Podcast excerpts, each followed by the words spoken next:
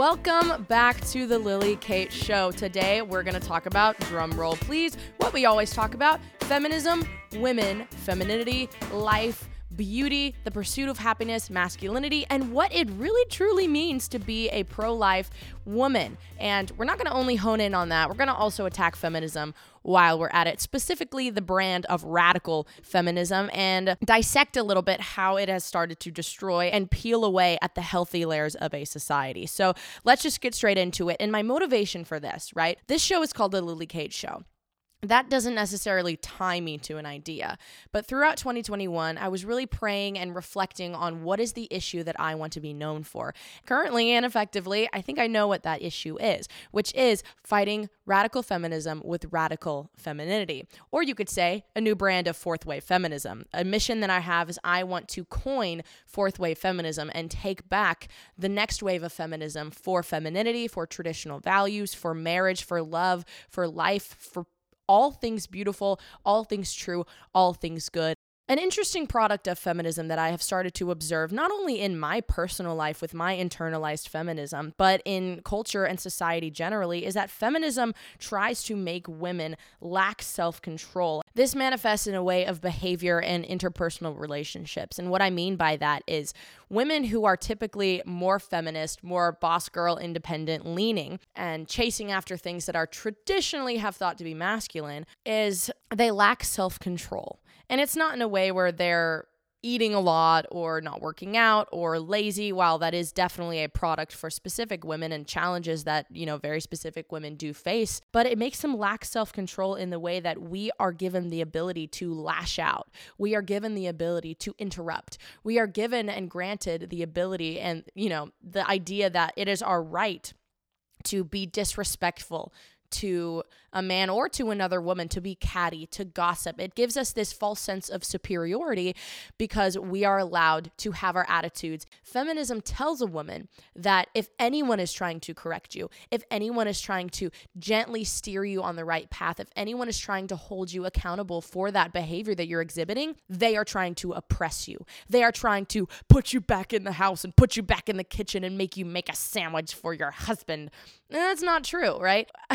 you can hold someone accountable by not putting them back in a kitchen. You can hold them accountable lovingly, right? But feminists typically will have very bad attitudes. They are bitter, hateful, defiant. They deny the things that are good for them. They deny building a flourishing society. And as a result, of this, generally, feminism has become a women supremacy movement. And this is toxic because Christianity is the opposite of a supremacy movement. In fact, it's a full humility, full self denial movement. And any movement of supremacy, whether that be male supremacy, white supremacy, black supremacy, women's supremacy, gay, queer people supremacy, any sort of supremacy is what we should run from because we know that freedom and we know that individual rights rights and the rights that we are endowed by our creator don't change based on immutable factors about yourself. At least that would have been an obvious statement about 10 years ago. Now it's a little bit more debatable. But feminism has started to make women a completely untouchable class. We cannot be corrected. We cannot be held accountable. We cannot be interrupted. We are our own goddesses above all else. Our needs, our desires, our lives should be put above everyone else. And we know the product of this is not only, which we're going to talk about a little bit later with a very special guest, the rise of abortion and the rise of this pro choice movement. It has also set the sexes at war. Women are turning against men, and men are turning against women this looks like is actually the UN, um, the account on Twitter, UN Women, posted a while ago this tweet that just repeated this sentence about three, four, five, or six times. It says, "quote There is no wrong way to be a woman." And um, First of all, I'm like, obviously, yes, there is, because if there is a category, there is a way to not be in that same category as well. So, of course, there are wrong ways to be women. But the underlying idea and theme of this tweet is there is no wrongdoing when you are telling yourself that you're a woman. There is no way that you, the observer, the person with traditional values, you conservative insurrectionist, can correct um, a woman or hold her accountable for her actions, to tell her how to ha- how to act. You have no right as a third party observer, or much less someone who cares about a woman, like my parents or like your parents or your significant other or your friends, right? That is taking away your right to hold someone accountable. And we know that accountability, Paul talks about it a lot in the Bible. It is a very biblical idea. You not only hold one another, you, not only bear one another's burdens, but you must hold each other accountable for things that are good and true and beautiful. But feminism has started to turn women into an untouchable and superior class to men. And it's really interesting because obviously, once you start inserting the word class into the arguments and, into the political ideas that you're talking about, you have to be wary of Marxism because Marxism is the belief that society is only run by economic class system of the proletariat and the bourgeoisie and the proletariat would be the top they would be the people who own uh, the bourgeoisie would be the owners of the means of production. The proletariat would be the workers, the ones who are sold for labor, also referred to as, like, I don't know, the exploited masses, right? It's all creating a victim mentality. But dividing anyone up by class is a Marxist idea a Marxist idea. And according to Marx, actually, every society is divided among a number of social classes. Generally, he will break this down only in the economic sphere, and that's why we get ideas like communism, socialism, wealth redistribution. But um, he also emphasizes con- constantly and continually how those members of each specific class have way more in common than the other, which means uh, with the other classes, which means that that that rub that it's kind of like Velcro, right? They don't go together. Ugh, that's so stupid. One thing that he always emphasizes is how members of one class have more in common than with the different class, obviously. And um, kind of uh, how he justifies this is he says those differences are going to grow and grow and grow until rebellion is fomented and therefore we have the under quote unquote the underclass rebelling against the top class. And essentially that is the circle of life that this feminism now this radical feminism is going through. It's not only an idea that feminists are inferior or women are inf- it's not only an idea that women are inferior to men, but that women should be superior to men, overthrow men, replace men, replace the patriarchy, and things like that. And I'm not the only one who agrees with this because, as we have emphasized, feminism creates a class of untouchable women, uncontrollable women, women who are able and given the liberty to lash out. Dennis Prager actually agrees with this. So, men need women. This is an old uh, statement to civilize them. Men are wild. Every man knows this. Men have wild natures. We are wild in terms of, of aggression and, and physical violence. We are wild in terms of sexuality. That's male nature. A good woman civilizes her man. That's one of the, the big reasons that a man needs a woman. Why does a woman need a man? Just as men have to battle their innate problems or challenges, if you will, sexually and in violence. Women have to confront their innate uh, issues with, if you will, hormones, emotions. Men, a good man, and this is all dependent on a good man and a good woman, a good man helps focus a woman away from being dominated by her emotions. It should have been done when the woman was was a young girl. But most parents don't do this. They tell their boys to control their nature, but a lot of parents do not tell their girls to control their nature. There's this assumption, oh, she's so sweet, or she's a female, so she's she's not an issue like a boy is. That's not true. She's as much an issue as boys are. In a nutshell, there are many reasons. The biggest reason, or one of the biggest, there is no biggest, is that we literally need each other. We become better with the other. basically the way to break down Marx's class system is there are exploiters and the exploited, or there are victims and victimizers. And basically, anyone who is male in this new Marxist social hierarchy, anyone who is white, male, and Christian will fall into the exploiter category, and anyone who is basically not at varying degrees will fall into the exploited.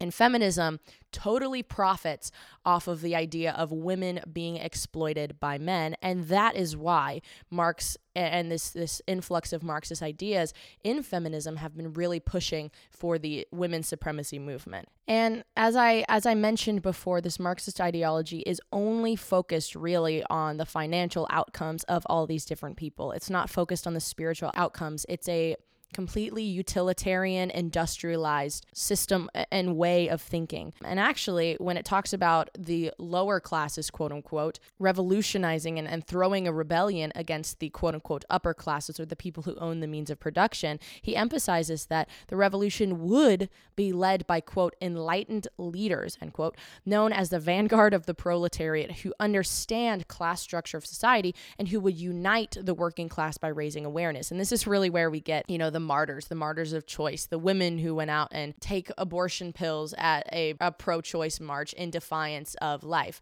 or people who are like St. George Floyd, who have sacrificed themselves, who are the martyrs. Those are the people that are meant to show the quote oppressed working class that they are oppressed and should foment a rebellion. But this worldview is inherently focused on maximizing profits. And I'm going to make the connection between this and radical feminism and how it's hurting women in just a second. Business owners, they like to say, have the incentive to get the most out of their work of their laborers by paying them the lowest possible wages. And this creates an unfair imbalance between owners and laborers whose work they exploit for their own gain. And sure, people are incentivized to pay their workers lower, but what happens when your workers leave and go get a higher paying job? And you can't keep workers because you're paying them too low. Thus, where the, the principles of free market and capitalism come in because competition will always make people strive for excellence. But Marx always emphasizes the power relationship between capitalists and workers as inherently exploitative and would inevitably create class conflict. And so, how this relates to feminism is we know that our society has started be- to become more industrialized, more focused on work, more focused on finances, more focused on getting women into the workplace, more focused on we have to have a certain number of women in the workplace to prove that we are diverse, to prove that we are equitable, to prove that we are part of modern society, that women shouldn't be oppressed in the home. We know that women, women in general, and the idea of what it means to be female, woman, feminine, that idea is so closely linked to beauty. And I've talked about this extensively in the past. Women are so close to the heart, the part of Jesus's heart that represents beauty, that searches for beauty, that inserts beauty. And along with beauty, you get this idea of life and not just bringing life into the world, being able to give birth and nurture children. While that is a fundamental and a huge part of being feminine, being a woman, what I mean by bringing life into something is that we bring flowers, right? We bring throw pillows, we bring candles, we turn a house into a home. We put together food and we make it presentable for other people. We build communities. You know, I truly believe that without women, we'd have no such thing as community. All we would have are companies and corporations. And even within the context of companies and corporations for women who are in the workplace, which of course is not a bad thing, they bring community, they bring life, they bring laughter, they bring fun, they bring smiles, they bring gifts, they bring events and they pull events together. They foster that community in a workplace that can often benefit the workplace culture and crack the culture code and, and, deliver really excellent profits. I know tons of professional women who are vital to their workplace because of the life that they bring, right? Femininity is so close to beauty, to life giving, to bringing life and inserting life into situations. Masculinity builds, right? Masculinity builds societies, they build structures, they build things. Femininity comes in in and inserts life into exactly what those structures are. My 2022 mission, I don't know if you guys saw this on my Instagram, but it really is to come up with and discover together what a definition of true femininity actually means because I do believe that most of our societal problems would be fixed if women actually started embracing their femininity. I want to really emphasize on what femininity is not. Femininity inherently is not utilitarian Okay, I'm going to say that again and I'm going to explain what I mean. Femininity is not utilitarian, it is not for profit, it is not for financial gain. So, this Marxist ideology that we're only focused on profits, only talking about wage gaps, only talking about the economic theory of how the world, quote unquote, should work, excludes anything to do with beauty and femininity and women. And utilitarianism looks to use everything for profit, for financial gain, for a end purpose that is solely a material um, purpose. So if we're talking about the workforce, you just look for people to do the work and then you drain them. Utilitarianism has no place for the spiritual aspect of people. And this can cut both ways, but more specifically, I want to emphasize on how this has impacted women. Beauty is a very spiritual thing. Beauty cannot be used to uh, maximize profits necessarily. Beauty is not something that you profit off of. Femininity is not something that you can quote unquote make money off of. Obviously, there are exceptions to this rule, and this is just a general rule of how you use the idea of beauty. But beauty, in and of itself, is not something that is to be used only and solely for profits. It is for satisfaction of the soul. It is for satisfaction of the spirit. It is to give us life. It is to give us reason. Beauty is a wonderful thing that recharges the soul, the mind, the heart, the spirit. But utilitarianism has no room for anything spiritual. And so, with this rise of utilitarianism and feminists, and this rise of radical feminism and feminists really trying to emphasize why women are better in the workplace than they are in their communities, helping raising families and doing all these wonderful things, th- those ideas have started to drain women of their beauty. And I don't mean physical beauty, of course, that's an aspect of it, but the spiritual application of beauty and what women can bring to the world. Utilitarianism and this emphasis on material things only drains the immaterial part of a woman, which is her beauty, her spirit, her ability to give life, to insert life into situations. And as I said, masculinity builds, femininity inserts life into, and also inserts beauty into. But women who are obsessed with competing and comparing themselves to masculinity, to men, to dr- use their femininity to drive profits, to erase their beauty and replace it with board meetings and bitter conversations and trying to compete with what men are building, that drains her. And that is one of the reasons why feminism seems to be such a good thing is that it's confusing the natural mission of each of the sexes. Radical feminism, with its emphasis on profits, emphasis on the workplace, emphasis on building things that men can't build and competing over men, actually first removes the inner spiritual beauty of a woman. So, as we can see here, the natural conclusion is utilitarianism creates feminism. Feminism drains a woman of her beauty because of its emphasis on the material and the emphasis on the physical and emphasis on the utilization of everything to maximize profits. And that, of course, is a Marxist ideology, using everything for profits and breaking down everything to do with class, spirituality, or effectiveness due to profits. And then, if you just insert conflict and class struggle between them, then of course you're going to get chaos. Of course you're going to get a rebellion. So, all that to say, please join my mission of, in 2022 of figuring out what femininity means and what true womanhood actually means. And of course, there are wonders and beautiful things and life giving purposes of what femininity is, but there's always going to be something that we need to search for. Now, another 2022 mission that I have stumbled across and have been seeing boil up over 2021 is actually the pro life movement. There is rumbling and shaking and radical things happening in the pro life movement. And here I have a social media associate with Live Action who is working to change the hearts and minds of our culture regarding abortion. Her name is Sammy Parker. Sammy is an incredibly well spoken, a very gentle, but also very matter of fact woman. I've seen so much of her content on the live action Instagram account, the um, on social media, and she is really truly, she's really and truly one of the women who I believe is going to be the most impactful in changing hearts and minds in this pro life sector of how pro life and life affects women and how women need to be the champions of life. So here's our fun conversation.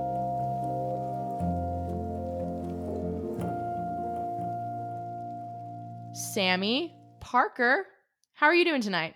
I'm good. Thank you for having me on. Well, thank you for coming. I am so excited for this conversation. So I'm just going to get straight into it. What do you think in the pro life movement and defending the unborn, right? What do you think is the most convincing argument that we have on our side? Well, I think there are, obviously there are so many um, so many convincing arguments to use, but the one that I almost always end up going back to. It's kind of the foundation of every single pro life argument for me and for a lot of pro life apologetics is that killing innocent human beings is wrong. Every abortion ends the life of an innocent human being. And so, therefore, abortion is wrong. Mm, that's so good. Mortality rate is 100% every single time. So, why should this be a procedure?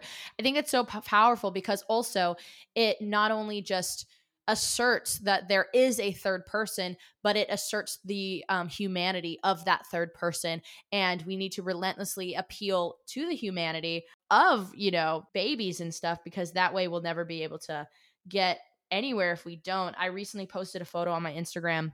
And the quote at the beginning was instead of shaming or demonizing their opponents, we need to humanize them and relentlessly appeal to their humanity. And that's from the book, The Coddling of the American Mind. And I think that argument does a fantastic job of appealing straight to that.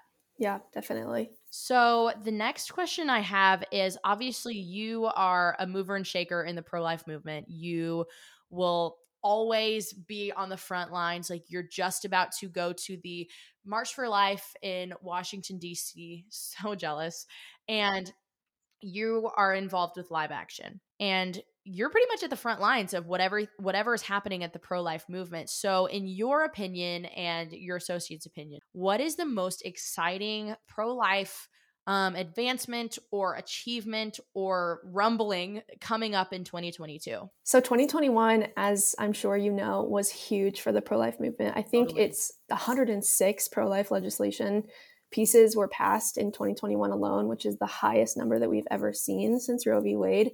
Um, but 2022 is looking really promising. Without a doubt, we have the most important Supreme Court case related to life in 50 years, and that case is Dobbs v. Jackson, which we are very confident that it will overturn Roe v. Wade. You know, 50 years ago, when the court issued Roe v. Wade, they lied to us and they said that there is this right to an abortion in the Constitution, which is absolutely not true overturning Roe will then allow communities to protect life, to fully protect life for the first time in 50 years, which is monumental.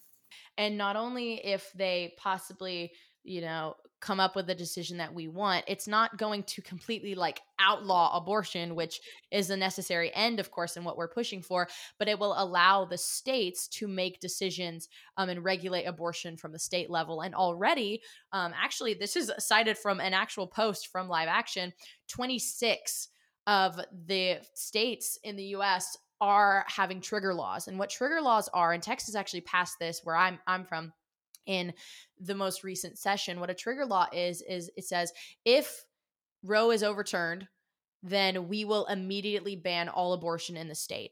And so the majority of states actually have laws that if this happens, then this law banning all abortion will go into effect. Whatever happens, this could 2022 be the most pro life year of legislation, beating out 2021 um, by miles and miles.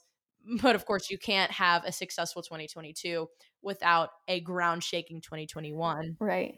Yeah our 2022 is it's huge, but and it's like obviously if Roe were to be overturned, it's something that we should absolutely celebrate. But yeah, like you said, our fight in the court isn't over until the Supreme Court has granted protection and the right to life to all free all preborn children, regardless of what state they are in. So, like you said, we'll see a lot of pro-life states banning abortion, but until the Supreme Court interprets the 14th Amendment correctly and grants the right life right to life to preborn children, um, we still we still definitely have work to do. Yeah, and the fight never stops because you can't just pass a piece of legislation and say it's good because mm-hmm. probably the next next session someone will introduce legislation that undoes the legislation that you passed. So like even even more to emphasize that the fight is absolutely never over.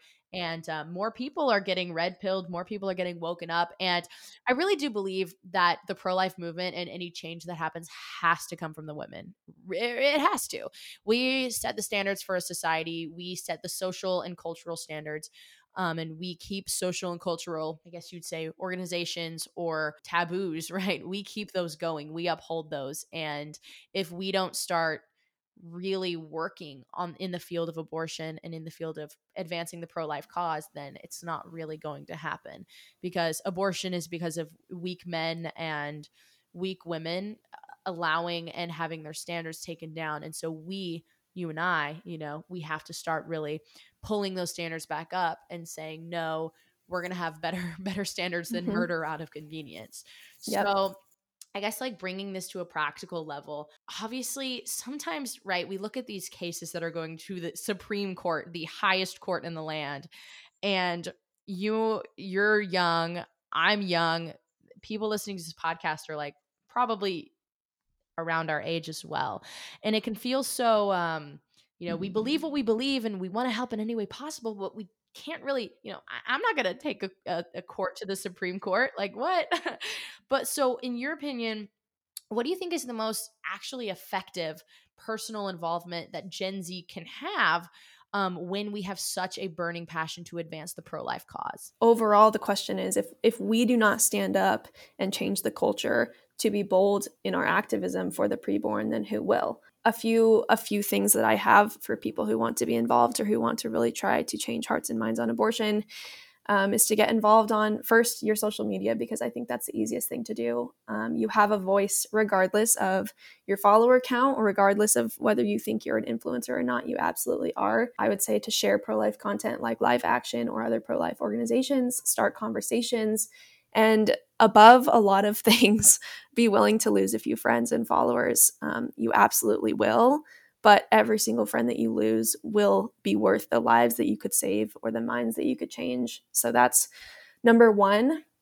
Number two is to go into your community. It takes a village. That whole that whole saying is absolutely true for mothers in need and for children in need. So volunteer at pregnancy resource centers. Start a donation for pregnant mothers at your church. Um, advocate outside of an abortion facility. We can't we can't only sit behind our phones and advocate. Like that is a huge part of it since social media takes up so much of our lives now, but that can't be the only thing that we do. We have to be on the front lines. And then on top of all of that, or I guess the root of all of that, is to just make sure that you're learning and doing your research and understanding what abortion is. Um, it's okay to mess up. I'm sure you and I and a lot of other people have messed up in in a argument between a pro-abortion person and yourself. Um, but that just shows you what you need to learn next and what you what you need to go to and research. Um, so overall, you just need to be well informed and well prepared and go and fight the fight and do the work that that needs to be done. Mm. Oh, I just want to re-emphasize what you said about the losing followers aspect, right? Yeah. You may lose followers, but that pales in comparison to the lives that you could possibly change with one post, one conversation that you I- initiate with someone who falls on the pro-choice side of the aisle. So that's a beautiful exactly. a beautiful way to think about it because in the moment it's hard to lose friends. It's hard to lose followers, yeah. but sacrifice yeah, we have to is. make. The point about getting involved in your community, right? The reason why abortion is so rampant is because women are social creatures, right? We love our friends, we love our communities, we need our families. We want to build and create families. Like we that is a woman's highest calling. I mean, yes, of course you can build a company and you can, you know, achieve all of the your wildest dreams in the world, but truly like our God given highest calling is to have and foster a beautiful family. And that's such a great a fun goal to have. But when we feel as if we're isolated and alone, that is when we turn to leftism. That is when we turn to lies. That is when we start to doubt the things that we know.